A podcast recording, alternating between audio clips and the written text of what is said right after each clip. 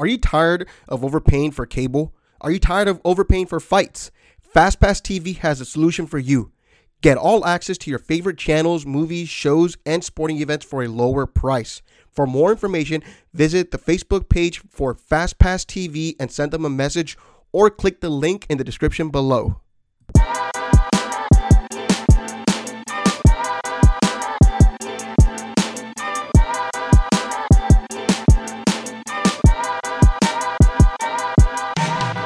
Here we go on a Friday. Welcome to the Critical Condition Sports Podcast. Wherever you may be and however you're listening, thanks for joining me today on this beautiful Friday here, folks. Thanks everyone for joining me. Today I have uh, the very smart, the very genuine, the always exciting Max Van Auken joining me today. Max is one of the smartest people that uh, I've gotten to meet here in the sports world. I think he's got so much talent, so much potential. I think um, we view the game uh, the same and I think it's always fun because not a lot of people view the game the way I do. So it's always exciting. But real quick before we get, get into that, folks, as you heard, shout out to FastPass TV for being the official sponsor for Critical Condition Sports. Folks, UFC 271 is happening this weekend. The Super Bowl is happening this week. Folks, if you're tired of overpaying for sporting events, I know the Super Bowl is on local TV, but for like UFC events that Dana White has raised the prices on, head over to FastPass TV, check out their Facebook page, get a quote there. You get local channels, you get all the major sporting events all under one deal, all under one package. Check out with my boy Naum. Uh, he will hook you up, folks. He'll take care of all your television needs, folks. Shout out to them. Again, huge week for sporting events. The fight game, as much as we love it, folks, it's getting more expensive. So check out those guys and you know hit the link in the description below of this episode here. Also, please go ahead and follow Critical Condition Sports on Instagram at Critical Condition Sports and on Twitter at Condition Talk. If you want to see the video format of this interview and watch past interviews in video formats, head over to the YouTube channel. Head over in there, type Critical Condition Sports, or just hit the link in the description below. Check it out, folks. And if you can, please subscribe, like videos, review, rate the show, review it as well. It all helps the growth of the show. Real quick, before we get into this interview with Max, uh, this was actually a pre recorded interview. So I just want to give you all very two quick predictions here. So UFC 271 is coming live this Saturday. It's going to be from Houston, Texas, good old Texas. And Robert Whitaker is going to be challenging Israel Adesanya in the main event. Now, this is a rematch, folks. It is a rematch. Israel Adesanya climbed the ladder in the last fight. He became a world champion, defeated Robert Whitaker, and now we're doing this rematch a few years later, and you know it's exciting. Robert Whitaker is on a journey to get his belt back. Israel Adesanya is out there to prove that there was no luck to it. I don't think anyone questioned that, but that he is the true 185 pound champion. Here's the thing, folks. I'm going to give you all my prediction. I have Robert Whitaker winning this fight, and I have Robert Whitaker winning this fight just because of the fact that I I find his run more impressive than Israel's. I know people are going to question me. People might hate me. Don't at me for this. But look, Israel fought Yoel Romero in one of the most boring fights that we saw. Period. I mean, I don't I don't really see the test there. You know, besides it just being a big name. He fought, uh, you know, he went out there. He fought Jan. I'm not gonna blame him for that. Jan was just too big for him. And people say people will change the narrative. All you have to do is just take him down. I mean, though, guys, come on, man. Look, look how that ended up for Marvin Vettori. He went out there. He fought, um, you know, Paulo Costa. Paulo Costa, who is we've seen as a goofball now. He he doesn't want it. I think Paulo Costa is like the Ben Simmons, you know, of MMA right now. He doesn't want it, and he got crushed. Then he fought Marvin Vettori, which you know Marvin really should have been in that position to to, to get a title shot. They wanted Whitaker, but they just f- put Marvin in. The first fight between Marvin and Izzy, I didn't, understand why it would even be a split decision. This time here, I think it was a little more competitive. But I mean, Israel is just too much for Marvin. I think that this is the first real test since Israel's actually been champion that we're about to see. And with Robert Whitaker is I think he did the things right. He didn't jump into a rematch right away. He took his time. He, you know, went out there and got some solid wins. He beat Cannonier. He beat Gastelum, albeit Cal- Kelvin Gastelum took the fight on short notice, but he still looked dominant. He did. He won the way he needed to win. He went out there and he beat Darren Till when the fight didn't start his way. I think Robert Whitaker is one of those guys that can overcome adversity. I think his mindset was very different. going into that first fight and then now this second fight. I think it's very different. I think he's one of those guys. I think he's a true technician. I think he's a very brilliant fighter. I think that he went out there. He's going to go out there, and I think that he's looks at all the mistakes he's done. I think if there's one guy that I trust to adjust, it will be him. Or I just could be wrong here, and it could just be like Anderson Silva and Rich Franklin the second time, where he, he didn't finish him in the first, but he finishes him in the second. I could be wrong here, folks, but I have the courage of my convictions here. I'm going to take Robert Whitaker to beat Israel Adesanya. I just believe in him. Um, I like the person, I like the fighter, and I think that as an underdog, you know, like Francis Ngannou was an underdog um, at the last UFC event. We predicted that fight.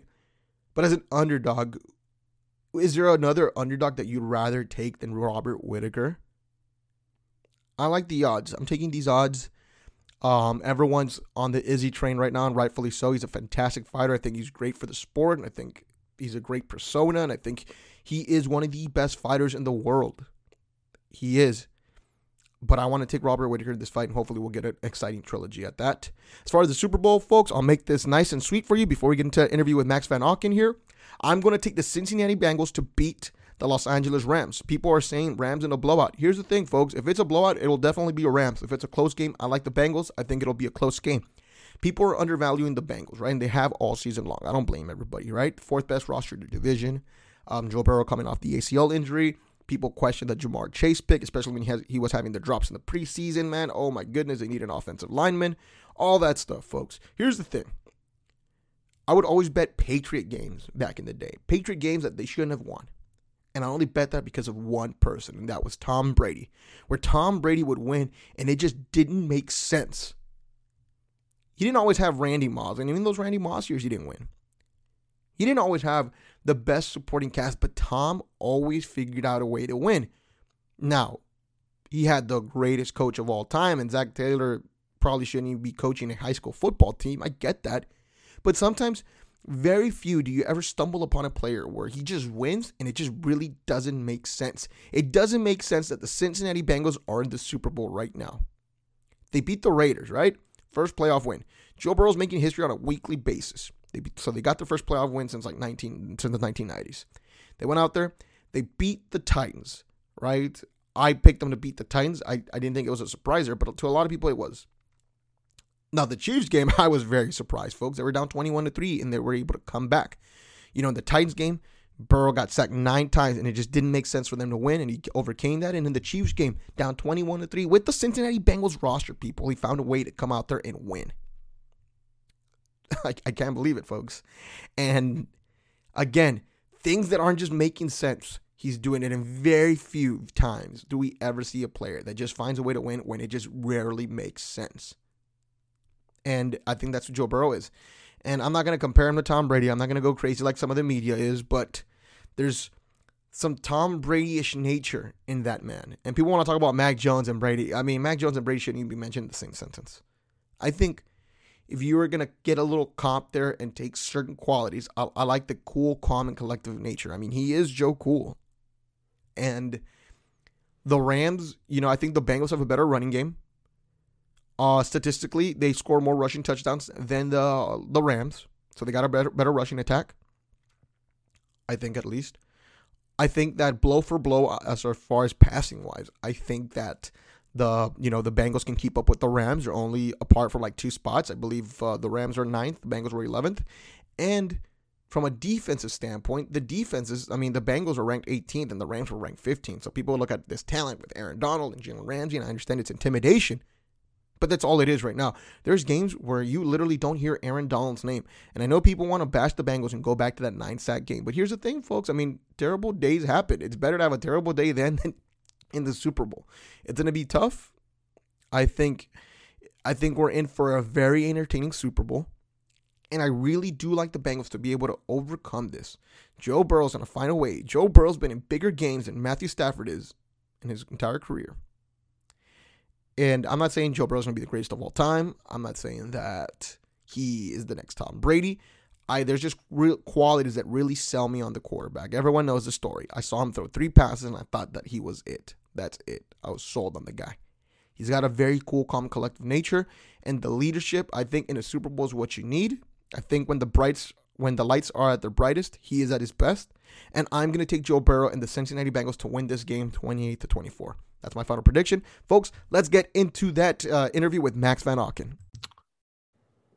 My next guest is a returning guest. He has his own show called the Max Van Auken Podcast. Please welcome back to the show, Max Van Auken. How you doing, Max?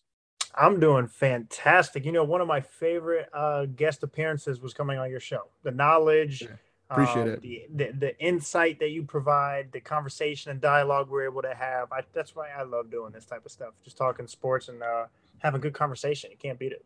Definitely, man. And you know what? Uh, I wanted you to come back specifically, you know, for this, just because of the fact that I think that you're of the mind and not overreacting. You mm-hmm. know, a lot of people overreact. That's what we thought. That was the big topic last time. So I wanted I wanted a good sports mind to come here and, and just talk some shop here, man. And I, I, know we're gonna we're gonna kill it right now. So I, am pumped yeah. to see I'm pumped to see that. Uh, real quick, Max, uh, where can uh, people find find your show? I appreciate it. So I try to make it as simple as possible. So my name is Max Van Auken. That's V A N uh, space A U K E N is the last name. So if you type in Max Van Auken on Apple Podcast, you type Max Van Auken um, on Spotify, Stitcher Radio, Instagram, Twitter, TikTok, Facebook, anywhere you type in my name, YouTube, you can find my content, my videos, my posts, my podcasts. The only thing that my it changes is the MVP.net, my new website that's up now. Um, kind of just putting everything out there that I'm doing, sponsors and whatnot. So, but other than that, you type in my name and everything will pop up. Awesome, man. And it's a great show. Uh, you're killing it with the basketball content. But, you know, and I know we're going to talk some NBA here. But before we get into the NBA, we got to talk about the NFL right now to open mm-hmm. it up mm-hmm. like we did last time, man. You know, it's been a crazy NFL playoffs. The last six right. games have been decided by, you know, three points or less. You know, crazy, insane action that we've seen. Gotta love it. It's, a, it's the best time of year, but at the same time, the worst time of year if you're a football fan because you're pretty much nearing the end. That's it. No football for about a solid nine months. But regardless, let's enjoy the moment now. The Rams and the Bengals are going to the Super Bowl. Got the matchup here. Max, has there been anything that surprised you this past season here in the NFL playoffs? Uh, I would say my biggest surprise to me um, is how good quarter. I mean, now, granted, I know how good quarterback play is now, right? Of course. But what surprised me is the evolution of quarterbacks was on full display. To me, that's the story of this season. Um, so many new young quarterbacks, but normally it takes a while, right? They have to take their their dues in the league. You have to pay those taxes. You have to get hit. You have to overcome dysfunction a lot of the times. But the impact, the way the game is played now, young quarterbacks have such a great impact on their teams so early. I mean, we were just talking Mahomes and Josh Allen, the new evolution of quarterbacks. You look at Joe Burrow, who just beat Patrick Mahomes, is now in the Super Bowl with the Bengals. Like, just the, and I mean, Kyler Murray had a great season. These young quarterbacks are so good so early. To me, that was, like I said, not necessarily a surprise. I know how talented Mahomes and um, Allen were, but just how much success a lot of this new evolution, this new era of quarterbacks are having so early. No, you know, and, and that's a great one. You know, the, the game has definitely evolved, right? The NFL is changing.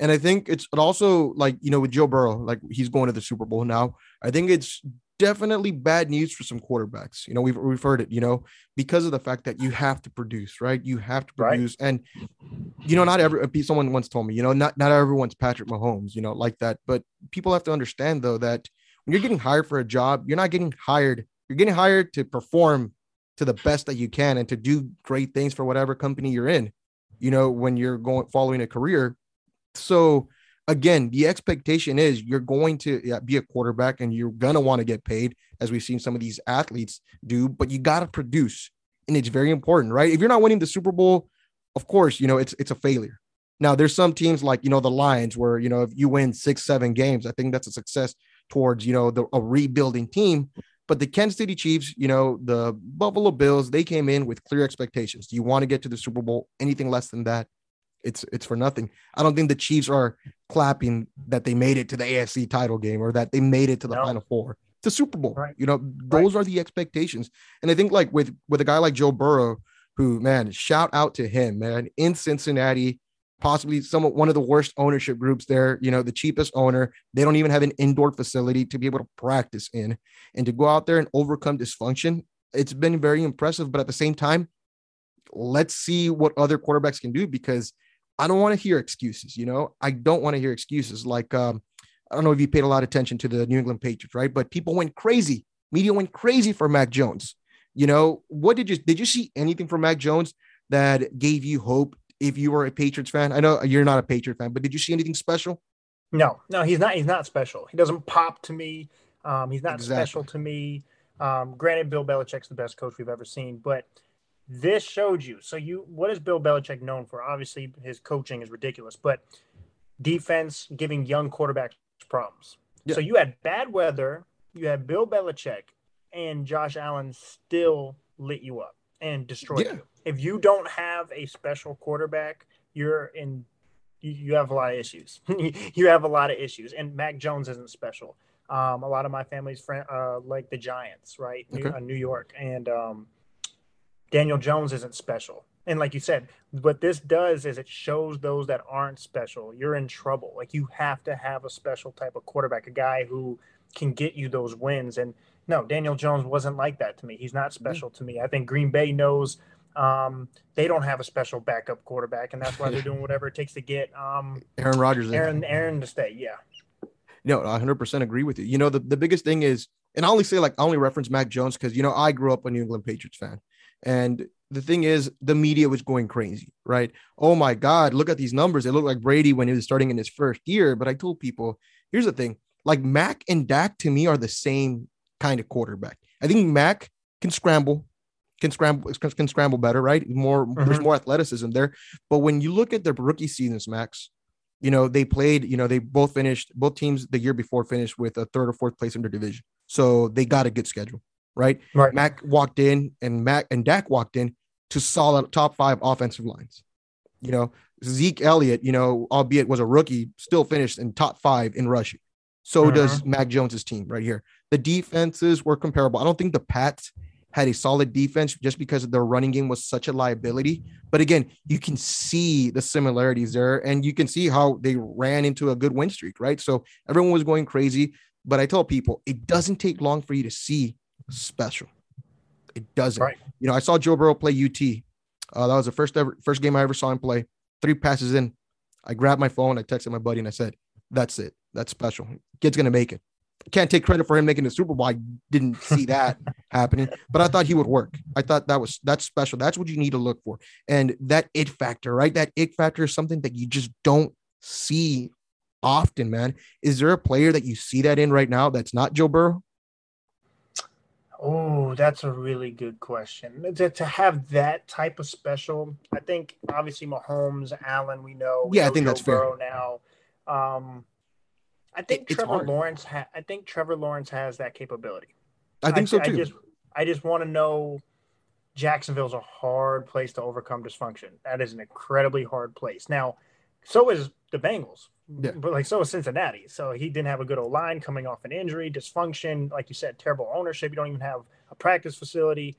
But I believe Trevor Lawrence has that. I think Kyler Murray's special. Um, but I think Trevor Lawrence could could display that that we haven't seen yet. Yeah, and I think so too. I'm just very scared to see what they're going to grab with coaching there. Mm-hmm. So that's just my scare for Trevor. But with Mac, here's the thing, right? I'm telling people today. I'm standing here telling everybody I don't want to hear excuses for Mac Jones next year. I don't because no. the the biggest thing, you know, a lot of listeners are, are New England Patriots fans here, and they trust me, man. I didn't hear a peep from them towards the end of the season. I didn't hear a peep from them. That's how but, it works. yeah, but here's the thing: I know that he was a rookie, and I know you weren't gonna you were gonna see his best game a lot faster than a lot of these other quarterbacks. But people were like, "Oh, he's the future, Mac Jones," but he's not going to win you a Super Bowl. You know, I think next year is the biggest reason. I'm not going to crush him for a rookie, but next year you have a better coach. You have a better coach than what you know Joe Burrow has. You have when you if you get Bill O'Brien back, you have a better offensive coordinator than what Josh McDaniels is. No offense to him. Good, good. I'm happy for him that he got the job there. Who knows what he'll, mm-hmm. do, what he'll do with the Vegas with Vegas? But you're gonna have a better offensive coordinator. You have a better defense than Joe Burrow. You have a better offensive line than Joe Burrow. You got to produce, man. You got to produce. You agree or disagree? Oh, 100%. I agree. Now, here's the thing, though, and this is what's going to answer all every all questions. Mac Jones is not Joe Burrow, and that's just the flat out truth. And like Absolutely. you said, now with all of those things stacked in his favor, and he still is not going to be the player as Joe Burrow. I'll say that now. He is. He doesn't have that it. He doesn't have that aura. Like you said, it doesn't take too much to see. Oh, that guy, he, he's different. He he's special. Yeah. Uh, Mac Jones doesn't have that. At least for my eyes, I know for your eyes as well. He yeah, he doesn't have that Joe Burrow effect whatsoever. I wish you were. I wish you were there with me when uh, the other people were telling me on those on those Instagram live shows with Corey Mack. Good lord, I missed you, Matt. Uh, Max. Now, moving on to this, Matthew Stafford, right? A great Mm-hmm. story, and that's why I'm excited for the Super Bowl. A great story, right? Between Joe Burrow being that kid that grew up in Ohio, Matt Stafford leaving Detroit and going going over there to the Rams, and now getting to a Super Bowl. They needed to get to the Super Bowl. That's why you made the move, man. Right. How you know seeing Matt Stafford there, man? Did you think he could pull this off? Because it shocked me a little bit. I'm not gonna lie to you. It shocked me a little bit that he was able to get to the Super Bowl, just because of the fact that I just I didn't know if he had it in him, man. Were you shocked? Did you know this could happen with him? What were your thoughts on the Rams finally getting there? Um, I mean, I don't want to say I don't want to use the word shock. Now, I've never been the biggest Stafford guy, so Okay. I'm not going to act like I, I think I think this guy's all bad. I think he's really talented quarterback, and he always has been. Um, but certain players can't overcome dysfunction. That they, they used to be, like you said, these new quarterbacks now are like displaying and showcasing a new standard Yeah. um, that we're used to seeing. But typically, I mean, Andrew Luck, even though he had his success, he had eventually had to retire early. It's hard to overcome dysfunction. We see it. LeBron in Cleveland had to leave. Granted, it's NBA, but he eventually left to go to Miami because of the dysfunction. It's hard to overcome dysfunction. Yeah. And he constantly had that in Detroit. Um, but I loved what the Rams did in going all in, being aggressive. We know Jared Goff's not going to do it. We need somebody that can that's more talented. And Stafford has an arm. Stafford's more talented. Granted, he makes plays that make you scratch your head every once in a while, Yeah. but when he had a better coach, he had an aggressive franchise, well run, well run, clearly want to win a championship, doing all the right things, being aggressive, going and spending the money, getting the people. You have Aaron Donald, you have OBJ now. Um, I think I had the Rams winning and I had the Chiefs winning. So obviously I was wrong with the Chiefs, but uh, I wasn't surprised seeing the Rams win, and I think it's such an amazing story for Matt Stafford to just keep your head down, keep working, keep going, and just goes to show you situation matters. Now, you know, dynasties are hard. You know, Mhm. dynasties in sports is really hard. That's why, you know, I want to get into the whole, I think media needs to over, to relax a little bit, right? Two things. People are going crazy about the Cowboys and anyone like even I, I laugh at, you know, Stephen A, right? Because he's like one of those ESPN personalities that, you know, Yep. I personally don't think he should have even been laughing about it because you saw guys like Stephen A who disliked the Cowboys, right? I know it's it's a gag, right? But even he had them top two, you know, in his rankings throughout the season. I never did. I always kept Dallas at number nine, number eight, because I just I didn't see it. And I think weekly rankings are blown out of proportion. I really do, mm-hmm. just because there's just more criteria than just how they're doing every single week. Like, again, did we ever truly believe that Dallas was a top five team in the NFL? I never did. I never did. And then you saw what happened there. What was your take on this media overreaction with the Cowboys? And obviously seeing how their season ended, which, in my opinion, ended in a pretty funny fashion. Right. Whenever you have like the three teams that run American sports, the Yankees, Cowboys, Lakers. Right, So whenever you have those three teams, they're going to be polarizing no matter what side of the fence you land on. Um, I remember I was on your podcast and Yeah. we talked about it. I wasn't sold on Dallas either. You weren't sold on Dallas. No, Uh, we talked about their schedule, who they played, and how they acted when they played certain teams. So I wasn't um, shocked whatsoever. In fact, you and I hit it right on the money. But it's a what doesn't surprise me anymore. It took some getting used to. It took some just taking a step back and realizing how media works now. Yeah. And I and I get Dallas, and I understand they're talked about. You got Jerry Jones and the, the star, the Cowboy star. So it doesn't surprise me anymore when I see how high they're evaluated, or like you said, the week to week, like the, how much it fluctuates, to how good a team is, to how bad a team is, um, the dramatization, like how just dramatic everything is, every game.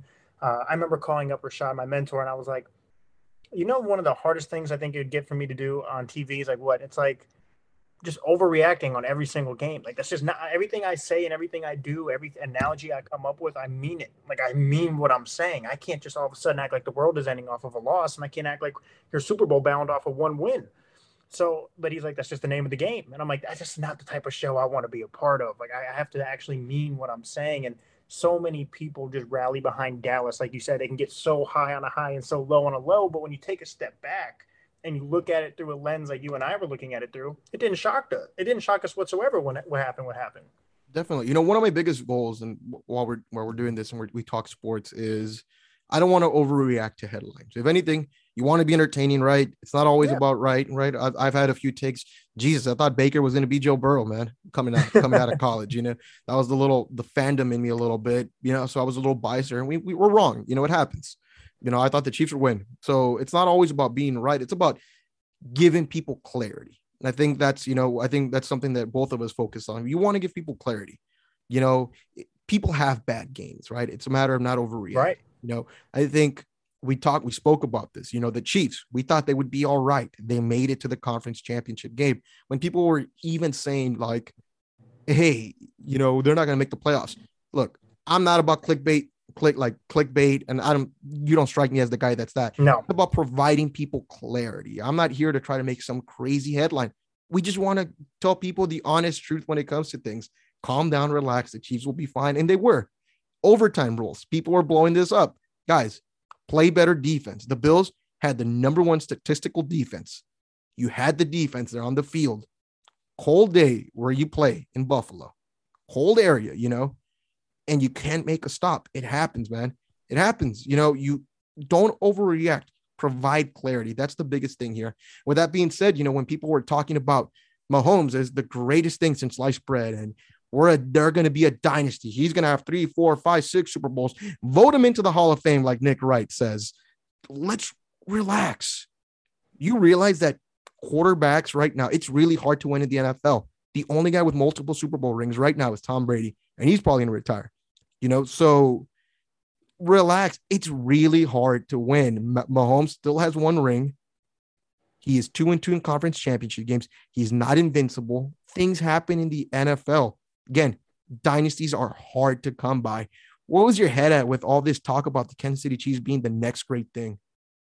Um, I think well, okay, providing clarity is not a popular thing to do. Like I think the no. popular thing to do is clicks. So it yeah, doesn't right. surprise me anymore. When you see a generational talent in Mahomes, you see the way he he plays like Steph Curry in the NBA. And that's what he does. He makes it look easy. Um, it looks different. It pops out on the screen. Entertaining. Yeah, it's entertaining. It, like you don't need to know football to know this guy is different. Like, so when you have a guy like that with an Andy Reid, young, won a, already won a championship, those expectations are going to mount. Um, I actually haven't even used this analogy yet, but I'll say it on your show. I was at a Magic game, and my uh, my friend Aaron he brought up a really good point, and I was like, I'm going to use this, and he said, okay it almost feels like you know how Jack Nicklaus won more than Tiger Woods, but Tiger mm-hmm. Woods just looked different. It's like Tom Brady is going to win more, but can Mahomes reach that Tiger Woods level where he may not have win as much as Tom Brady when it's all said and done, but he made it look better. And I think that's what people are hoping for. Can he just continue to make it look better? And so when you have a guy like that and you have a generational talent like that, I understand the expectations and I understand what people are wanting from that. But to your point, you can only name a handful of dynasties. It does not work like that. It doesn't just happen overnight. It doesn't happen. Um, every the stars have to line. You have to be a little bit lucky. You have to have. Granted, I think they have the best ingredients out of anyone out there to be a dynasty, but it doesn't mean it can just happen. It, especially in the NFL, it's so freaking hard to win in the NFL. It's not like you can just get a bunch of star players and make it work. It's not Salary like the, cap. Yeah, it's not. And so to your point, it's good to take a step back and let's see let let things unfold before we can even have that discussion. Absolutely. You know, luck has a lot to play in it, you know. For for the Chiefs, you know, they're well positioned. You know, there's luck, but there's whether it's you know Brady and Belichick separating right after while while these guys were getting started in Kansas City, whether right. it's the coin flip. I mean, realistically, had the Bills, you know, gotten the coin flip right, they possibly could have been they probably possibly could have advanced, you know, who knows, right? But there's a luck aspect there. And sometimes it's not always going to go your way. Right. You know, Absolutely. You know, it's, it's just not always going to go your way. So I always told people, relax, calm down. It's really hard to do. The only guy that's been able to do it is Tom. And you know, the only reason Tom does it is because he's just willing to take less money. In that's the most underrated sees, thing That's yeah, he sees the big picture. He sees the big picture, and people are going to talk about and say, "Well, you know, the, the wife, all these things." But here's the thing, Max. Like we're in an era where that's much different than 20 years ago. Now, you know, these guys mm, can make money different ways. You know, they get you have Instagram, Facebook, all these things. I was I clicked on someone's you know Instagram video here. I don't know who it was, and it even has ads now to even watch a post on your screen. Skip ad in five seconds. Like what the hell is this? There's more ways to make money out there. So that's just my my whole Brady thing and how winning is hard here with the salary cap. But let me shift to this. Rams Bengals, who's your pick, man? I know it's a little early to decide here. Right. Don't don't blame me if you if you switch your pick when it gets closer to the game. But what are you feeling right now? Uh, my gut's Rams. Same. My gut is Rams. I think they're just a better overall team, better roster, great coach, went all in, super aggressive, super physical. I'm gonna go Rams. I, I would love to see Joe Burrow pull it off. I'm a Joe Burrow guy. Um, yeah. I mean, I think it's easy to say everyone's a Joe Burrow guy at the moment, but I just I'm rooting for a good story, and he certainly is overcoming and having a tremendous story. Uh, but my gut instinct, it may change, but as of right now, my initial reaction is the Rams. I think it's the Rams. I would swallow the points. They're uh, four, four and a half. They're uh, four point favorites right now. I'd still swallow the points, man. I just hope it's a good matchup. I like the Rams, man. I think you know the most yeah. incredible thing about Burrow is we know we don't know. We know for a fact you have the quarterback in Cincinnati. We don't know if you have the coach. I don't. I think it's fair that you know the coach was six and six and 20 something, you know, before he got there, right? And it's very easy to to lose games when you don't have that quarterback. So I don't I'm not sold on the coach yet. He right. made some calls yesterday that I was wanting to tear my hair out just because of the fact that he was just being so conservative. Right. Now, we don't know that. So it's going to be very interesting to see what happens. But shout out to Joe Burrow right now, man. Keeping people employed, finding ways to get it done. And man, Ja'Marr Chase is, is, a special talent, man. So I'm very excited. I'm excited to, to see what they do here. Let me shift to this now. The NBA, this is your territory right here. You are the man here. I love your takes here. I think you're doing an awesome job. So let me get your opinion on a few things here. First of all, last time we spoke, I said I wouldn't sell my Lakers stock yet. I don't, I, I still believe in the Lakers. I believe in LeBron. You are the same mindset that you weren't going to sell your stock yet here. Max, you're the basketball guy, man. Mm-hmm. Should we sell our Lakers stock now, or should we still keep it? The whole world would tell you to sell your Lakers stock. So I'm getting nervous. Like, yeah, you could either be like Bitcoin, and you know, next thing you know, you're a billionaire, or um, you could just look a little foolish like myself. So I'm staying where I'm at. I have currently have a bet with Brennan Haywood about it, and he thinks I'm a madman for it. Um, I'm sticking to it. When you have now, granted, the odds are not in my favor. They're not. I'm with you though on it. I'm yeah, with you. They're, they're, not a good team. I've seen them up close in person. I, have interviewed LeBron. I had the opportunity to do that, and I'm not placing this bet on the on the faith of a Carmelo Anthony and a Malik Monk. I'm placing this bet and my buying this stock because I have, in my opinion, the greatest player of all time who's still playing at an unbelievable level, and I'm playing with a guy uh, if healthy, is a healthy AD. If I can get LeBron James and a healthy AD, we've yet to see them lose when healthy together. Now, people are like, well, no, we've seen them lose. No, we didn't because last postseason, LeBron was injured. Yeah. AD got injured. Yes, the last time we've seen both of them healthy together in the postseason, they won an NBA championship. Granted, that roster had a much better chemistry fit. They, they were a little bit better defensively. There's issues, and it, it is concerning. I'm definitely more concerned about them than the last time I spoke with you. Yeah. Um, but I'm interested to see what can happen at the trading deadline. All Star breaks coming up. There's only so much they can do. I'm not expecting any blockbuster moves, but if you can make some minor tweaks, get some wing defenders, get a little bit of youth in there, and if healthy, um, I still think they have a chance. So I'm either going to go get super rich or I'm going to go dead broke. So we'll okay. see, but I'm going to stay where I'm at. I want to be obnoxious guy at the bar you know, giving you okay. telling you a dumb question here. But Max, all they have to do is trade away Russell Westbrook. What do you have to right. say to that? Um, for who? That's what I would say. What, what, what's the market? yeah, what, Absolutely. What's the market like? Because Westbrook is expensive, and the older you are as a player, well, typically the older you are as a person, you typically are who you are. Yeah. Um, Westbrook's not changing anytime soon. Uh, he's turnover prone. He can't shoot very well from the field. He can't hit his free throws anymore he there's very few teams that really want to inherit that when it's also an option to opt out of the contract at the end of the year. Yeah. It just doesn't make a lot of sense for a lot of teams to take that upon. Um, so I just don't think there's a market for him. I think if they could, they would, but I just don't think there's a market where it makes sense. Yeah. Now with you know with me, give me a healthy LeBron, and I'll still gonna bet. Even AD, I'm crazy, man, but I don't care about. I fine. It's I, I want him to be healthy.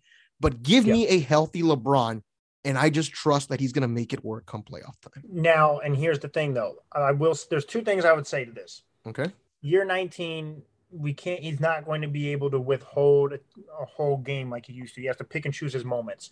So, AD's health is going to be essential for them to win a championship. They okay. need AD to be healthy because if we get a healthy, aggressive AD, this whole discussion is different because okay. when he's healthy and when he's aggressive, when he was in the bubble, he's a top five player in the world. He hasn't been AD in the bubble since the bubble. We haven't seen that.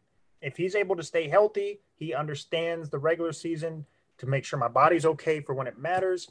That's where I'm hold like I'm just praying that's what happens. But the other positive thing I could say about Russell Westbrook is we have a very small sample size of when those three play together.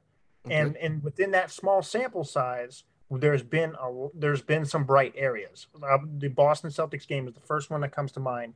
It's a regular season game, I get it, but yeah. all three of them played, all three of them were healthy, and they were phenomenal. So there are opportunities where that can happen. We just haven't seen them play together because either LeBron has taken a game off, AD had his injury, Russell Westbrook may take a game. We haven't seen that. So there's still optimism. It's not like Westbrook's worthless here.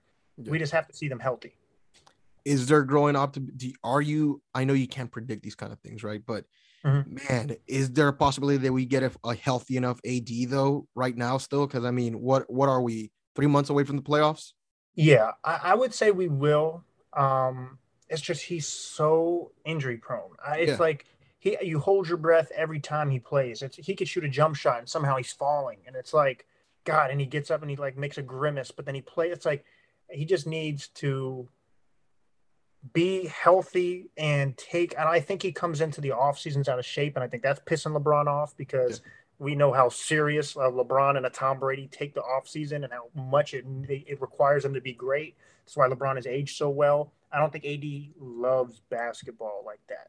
I think he's great, but yeah. I don't think he loves it. And now I could be completely wrong, but history shows when you have the whole world criticizing you and everyone's saying the same thing and somehow you still are a little out of shape. I don't know the man's off season. I don't know his personal life, so I'm not acting like I know everything. But just yeah. from what I do know, I think he's incredibly talented. But I don't know if he loves it the way the all-time greats loved it. Yeah, well, he oh, he's injury prone, so I'm very curious. But again, I'm still again I don't have that basketball mind that you do. But I'm still betting on LeBron, man. I, I just need a healthy LeBron James, man. Everything. If I'm wrong, then he can tell me where I'm where, where I was wrong yeah, there. Yeah, but I'm still taking LeBron James. I'm still not selling my stock. I'm with you. If AD's okay. healthy, I'll still take that. I like it. Boston, man, Boston irritates me a little bit. You know, Jayson Tatum. I think uh, I was I was a fan of the guy. Saw him in the bubble though. I didn't like how he performed in that Eastern Conference game against Miami. That's where my eyebrow started raising, and I was like, uh, I don't know about this guy. Is he as great? We talk about the media overplaying things, right? Is mm-hmm. this guy as great as the media is saying? I don't know. I'm nervous here. Then after that, the seasons haven't been haven't been you know that great following that. As far as you know, the team as a whole, then Jaylen Brown, you know, Jaylen Jaylen Brown's there. Am I crazy enough to just say Boston trade one of those guys and try to find a different solution? What's going on with the Celtics? What do you think they need to do? You're not crazy. Uh, what we just talked about with Joe Burrow, how you were just sitting on the couch and it just popped and you texted yeah. your friend like, yeah, he has it. Yeah. If we're still not really sure if he has it, then it probably means he doesn't have it. You could be incredibly talented and not have it. Yeah. Like, I don't think he should be your number one option on a championship team. I really okay. don't. I think it's I think it's in time to start considering moving some pieces. I'm not saying trade him, but Jaylen Brown is, I love Jaylen Brown's game, but you may want to start exploring what's going on here because something's not fitting, something's not working. Uh, Ja Morant this season, yeah. he has it. Yeah. It, it, didn't it, take long. He didn't take long. It. Saw it in college. Jokic has it. Like it doesn't take long to see when someone has it. So if we constantly are wondering if he has it, can it work? Truth is, it probably doesn't, and he may not have it. He's just a great player. So it's he's a number one. I don't think he's a number one. I think Jayson Tatum has the ability to be a number one. AD has the ability to be a number one, but they're not number ones. There's more that comes with it than having the talent. It's the mindset. It's how you lead the people. It's how you bring people together. And I haven't seen that from both of them. Doesn't I'm not knocking them. They're amazing. They're just not it. Yeah, they're not it. Especially for me. Now, I'm not a conservative person. Like I'm very be ag- aggressive wins. Look at the Rams. Go Yeah, hundred percent. go get um, Matt Stafford, trade Jared Goff. I'm like that. Now, a lot of people would be a little conservative and say, but Max, they're the, one or two of the best young duos in the league. Like Perkins thinks they're the, uh, I love Perk to death, but he was like, that's the best young duo in the league at times. I'm aggressive. I don't think it works. I would bail and I would try to see what you can get. That's just me. So if I were Boston, I would be aggressive. Um, and Mikhail's been very, um, not Mikhail Danny Ainge, uh, but very conservative at times, and you missed out on opportunities. What happened with the Kyrie Irving situation? What happened with the Isaiah Thomas situation? Yeah. They're never aggressive. I think it's time to be aggressive and see what you can get. No, hundred percent. You know, the, the the biggest thing with me is I'm I'm the same mindset. You know, I think you give things two to three years. I mean, if you really want to be patient about it, and people will tell me that's insane, right? You know, I'm upset with with Presti. I'm, I was an Oklahoma guy, Oklahoma City Thunder. You Mhm. know, I'm losing my patience with Sam Presti, right? But looking at this from an unbiased standpoint here, again, I'm more of a give me two, three years where if it doesn't work, move off. I think Giannis, if you know, as crazy as it seems, look, I'll be fair. I mean, I'll be honest with you. What I thought was I didn't really care about Giannis after that. You know, I was getting really impatient. I'm not a patient person when it comes to these things. Two, three years, if it doesn't work, change things around. Someone once told me, and it's it's silly, but it's to me, it's a truth, you know. The definition of insanity is doing the same thing over and over again and expecting a different outcome. Albert einstein yeah so I think that, you know, with Boston, I think this you're starting to go a little insane here because Tatum, again, I told because to me, a, a superstar, right? Steph Curry is a superstar. Yep. Kevin Durant's a superstar. Yep. LeBron James is a superstar. Now, depending mm-hmm. on how people have tiers, but to me, a superstar is the elite, the best of the best. And I said this, you know, about you know a couple months ago. I don't think Tatum's a superstar. No, he's a star. I think he's a star, but I don't think he's a superstar. And they called me crazy for that. They said I'm insane. I don't know basketball. But I was telling people, like, I mean, you're not getting the wins. I could give two craps if you're putting up numbers, but if you're not winning, you know, again, you're you're in the business where you're getting judged by wins and championships. That's one of the biggest criterias to grading just how great you really are. right. I don't think he's a superstar, man. So I mean, are you around the, the same mindset then? A hundred percent. He's a star, not Yeah. a superstar. There's only a handful of superstars in this league, um, and he he's not a superstar. He's a star. He's incredibly talented. Yeah. Um, love watching him play, but yeah, he's not a superstar. And it's not like oh, but he's had no help. Jaylen Brown is a hell of a player. Like he Yeah. can play and he can score. He can defend. You have people. Marcus Smart, um, defense can shoot. You've had people, and he to me is not a like- you said. LeBron, Curry, Durant, Giannis, like Jokic. Now Jokic doesn't have the a sexy game to be quote unquote a superstar, but he's a superstar. Yeah. So those are your superstars. These guys are stars. Ja Morant's entering superstar status, but Yeah, he's about to. He's about to break through. yeah, I just need to see more because it's still early. But Jayson Tatum's not a superstar, and it's time. I'm not saying move off of him, but it's time to look at what you can do. You need to explore the market, and you need to be aggressive. Yeah, and I, I think I think you need to start doing things to change because I think Boston, man, they're driving people insane. I wonder how long they can keep this going. Ben Simmons, big topic, right, with the 76ers. Mhm. We haven't seen him get moved yet. Max, wh- what do you, what do you think it happens here with this situation? How do you think it's been handled? Give me your opinion on that. Uh, the whole thing is just honestly wild. Um, at first, it was like, oh, he's not playing. He's not mentally not ready. His back's a little tweaked. Now there's just, just there's nothing. Like we just know he's not going to play. Like we just all we all just know. There's not even reports anymore on why he's not. He's just not playing. He's just getting fined. Um, I said in the beginning of the season, buy Ben Simmons stock now while it's low, Okay. and I thought we would at least see him play. Um, so obviously that take looks like a bad take at the moment because we haven't They seen the guy play. So yeah, so I'm like, gosh, I thought he'd at least play a couple games. But when he does play, situation's going to matter. We're going to see how good he really is again. Now, I think he's an exceptional talent. He who has flaws. He's not a superstar. He, he could be a star. Um, you can't teach 6'10. You can't teach a guy who could pass like that and defend like that. He can't shoot, and he has some problems in that area as far as his attitude towards it. That concerns me. Absolutely. But this whole situation has been a mess. I know what Daryl Morey's doing. He wants to make sure he wins. Um, he wants James Harden, and James Harden doesn't look like he's happy in Brooklyn. He looks frustrated in Brooklyn. A championship can change a lot of things, so we'll see. But if they're able to maneuver to the point where James Harden is paired with Joel Embiid and you get Ben Simmons in Brooklyn, Ben Simmons fits what Brooklyn would need. So you have two guys who score the ball and who can shoot, Kyrie Irving and KD. You need somebody who plays defense and loves passing the ball to those guys. And that's exactly what Ben Simmons does. Where he doesn't have to shoot.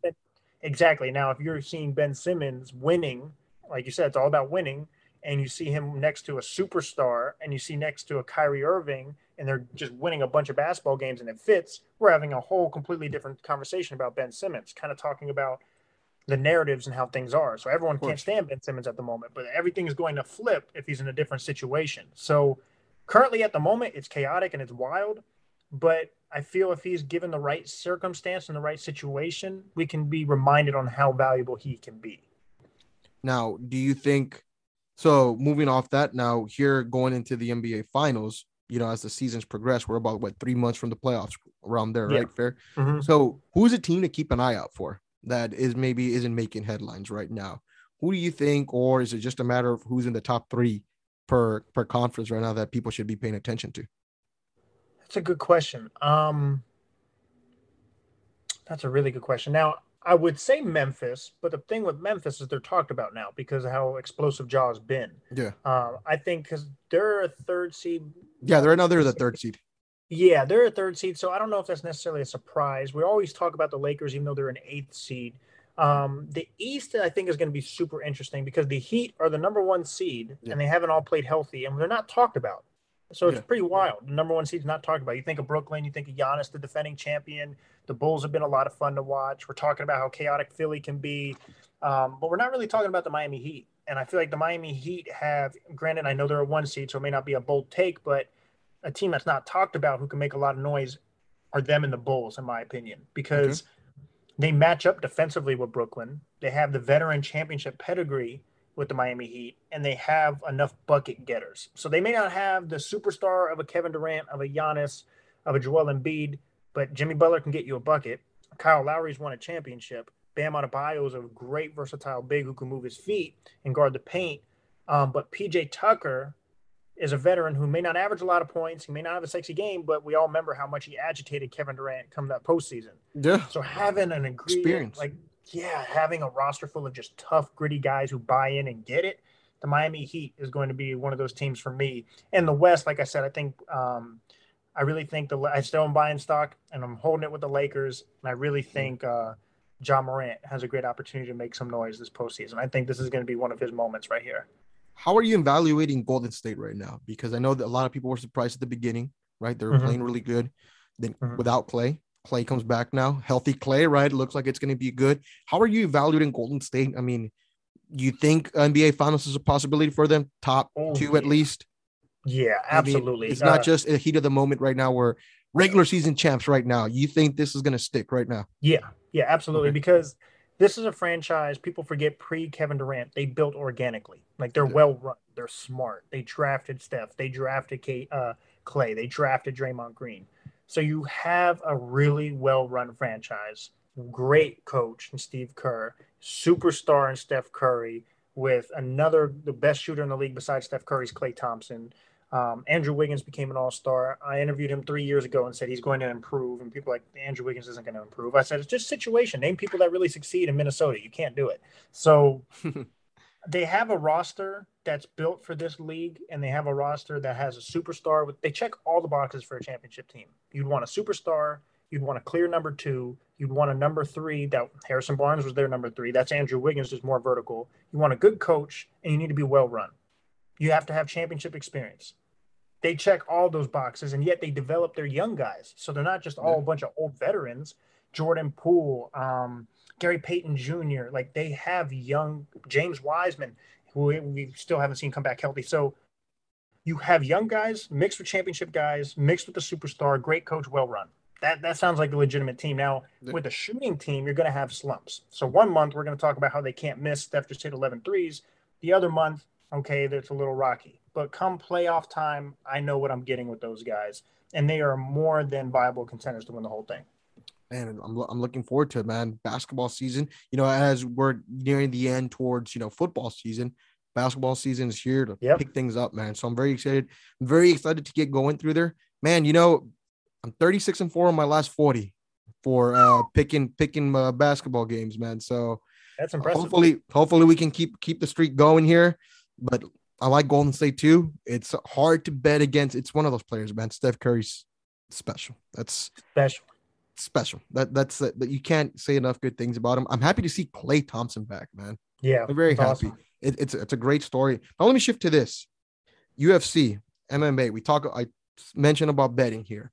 Ciryl Gane and Francis Ngannou was a very interesting fight here because mm-hmm. you know I like to play the odds a lot and overvalue by people is one of the biggest things we played on here on the show, right? Overreactions. So Yep.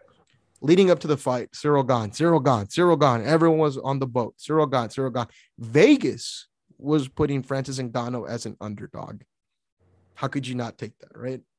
Took that in a heartbeat just because I think having a guy like Francis Ngannou that can knock you out at any time and have him be the underdog in a fight, why would you not? So Right. I thought Francis Ngannou was gonna was gonna win the fight. I thought it was smart money. He won, but I was very shocked in how he won. I'm sure a lot of people, no one, none, most people would have not would, wouldn't have guessed it. What did you think? Did you, were you able to catch the fights here? I mean, what who did you pick winning this fight, and were you right on that? Uh, I picked Francis Ngannou, so I was right. And I think you and I see the uh, sports very similarly. Um, I was in the middle of covering a game, I believe, so I didn't get to like sit down and study it. But I remember watching as much as I could, following Yeah. up obviously after the fight. But there's nothing like watching it live, like in the Of moment. But um, yeah, I don't think anyone would have guessed somebody winning that way, especially two heavy hitters like that and him wrestling. It almost looks like he uh, learned something from the Stipe fight. That's what it looked like to me. Yeah. Um, it's just what's honestly the most interesting thing to me is what's happening post fight with Ngannou because you have somebody who can be. We talk about superstars, right? Yeah, And it's like UFC is a star driven sport. Now, granted, they always get replaced, right? You're going to eventually lose unless it's a fluke like Khabib and you retire. You Yeah. or George St. Pierre where you go out on top, even though he lost. But um, my point is like you're going to keep replenishing stars, but when you do have that star, you have to maximize that. A Ronda Rousey, a Conor, a Chuck Liddell, a GSP, and Anderson Silva. Francis Ngannou has star written all over him. You have a whole country behind him and a tremendous story, a physical specimen, the hardest, the heaviest hitter you've ever seen. Um, literally broke the record at the Performance Institute. But yet it's like there's just this weird confrontation with him and Dana, and I get it, the whole money situation that's been getting talked about more than ever with Jake Paul bringing it up. But it's like he's not embraced, and it's just the weirdest story for me because it's like a no-brainer to embrace this guy, but it's almost like there may be something that that's happening that I don't know. But from what I've read and what I see, I'm not understanding why this isn't being embraced more. Now, you know, it's funny. I uh, I was thinking to myself, you know, we're smart people, right? We got to look at the Yeah. obvious things, right? You know, I think one of the best journalists, sports talk people is uh, Colin Cowherd, right? And he always Love gives him. this gives this analogy where I laugh and he says, you know, you're with a girl and you're with her every single night, and then her ex comes into town and she doesn't talk to you. There's like, you know, read between the lines, right? Maybe wasn't being very faithful. Who knows, right? That's one of my favorite ones that he uses. But my thing is Dana not giving the belt to Ngannou, right? Him saying he had other things going on. I understand. Busy guy, 40 mil in the bank, 40 billion in the bank. What for for all I know. Busy guy. But he said that he had something pop up there. I mean, it just seemed pretty coincidental. That's the only That- one he's missed too, right? Yeah, that was the fight you missed. so going back, I always I th- I think of this Colin Cowherd analogy where I'm just like, oh, okay. There's obviously more to that story, Yeah. right? What is he gonna do? Admit it? Admit it? He's not gonna admit it. You know, if I were him though, and that was the route he wanted to take, I wouldn't have put the the belt around Davison. I would have just left or just not done it because it's amazing how much attention this is getting. Yeah. you know there's some truth to it and i agree but i think the ufc and i think conor's been great for the sport. A lot more great a lot more great than negative but i think the negative part with conor comes to the point where i don't think the ufc wants to have another guy like conor control them. Because conor can control conor mcgregor controls for the most part who's he gonna fight you could Yeah. if if charles oliveira takes uh takes care of business against justin Gaethje, it's gonna be a tough one but if he does and Conor wants the title shot, are you really to be surprised if he gets the title shot Not at all. after what we've seen? Even even after everything we've seen, that's how much power this man has. So I think even though Conor has done a million more good things for the UFC and brought in revenue and you know put the eyes on this sports and obviously he crashes paper crushes pay-per-view sales, I think there's some negativity, Max, with the Conor McGregor effect, where I, th- I don't think the UFC wants to allow another guy to get this much power over them. You agree, disagree? What are you thinking? I 100% agree with that. But the thing is, I don't know if Francis even wants that power. I just think he wants to get paid more. It's Yeah. like it's like it's, like- it's not like he's losing these fights or he's demanding to let him go box. Like he just is upset with his pay. And so 600K it's is all he got. and he doesn't have the personality of Conor where you have to be worried about this guy acting a fool or just Throwing dollies.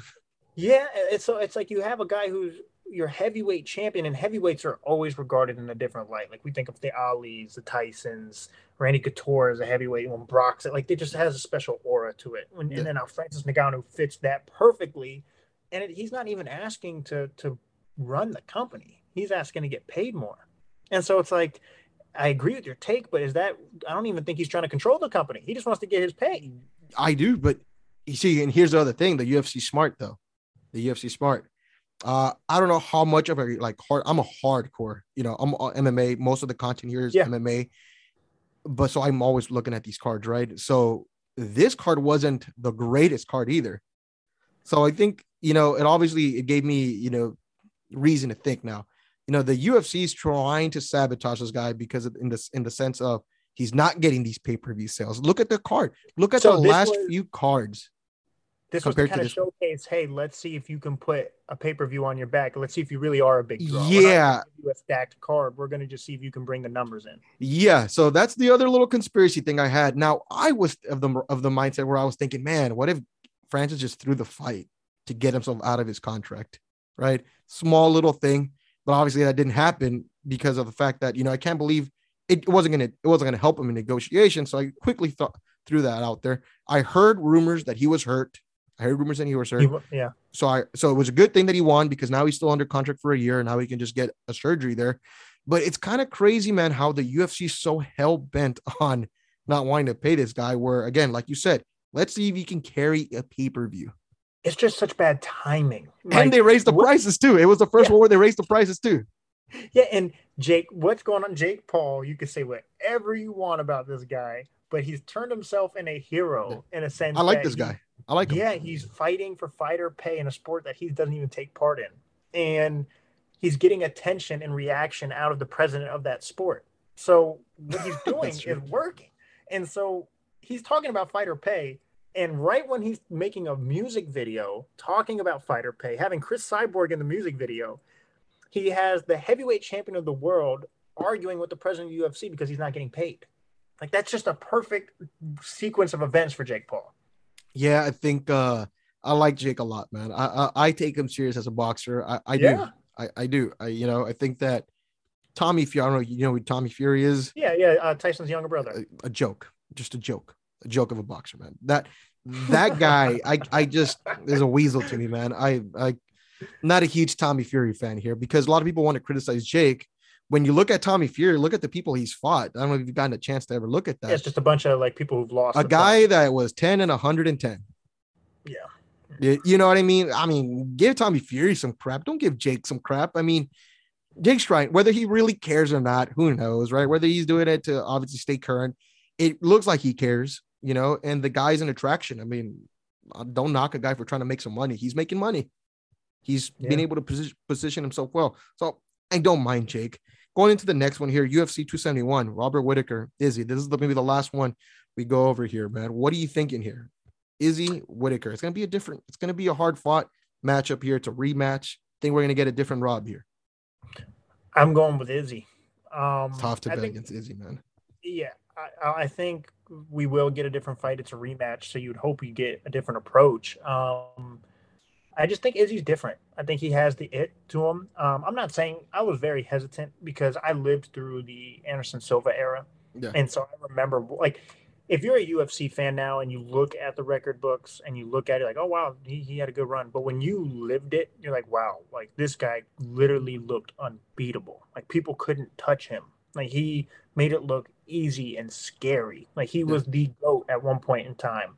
Just the way he ended his career didn't obviously help that case. But I never said Izzy was the next Anderson Silva. I see the the reason and how he moves and his striking, but I don't think he'll have the success that Anderson Silva had. But I think he's also fought tougher people. Yeah. All that being said, he has it, and so it's really hard to bet against the it. Even though anything can happen, of course. Robert's yeah. an amazing fighter. I'm not betting against the it. Man, it's a tough one, man. I man, I can't bet against Izzy though. That's the thing. No, nope. it's one of those things where you just can't. You can't. You mm-hmm. know. You know. I do want to get. Sorry, I want to get your opinion on one more. Colby versus Masvidal. I like Colby a lot. I think he wins this one. I, I don't understand. Take take some money on Colby. I think. What do you think? I told you Usman was going to beat Colby last time. yeah, I, I told you. I'm telling you, I tried. I, I tried, man. I tried to fight that so bad here, man. I man, Colby though. I like Colby a lot, man. Call me a little biased. I was a little biased. I like Colby.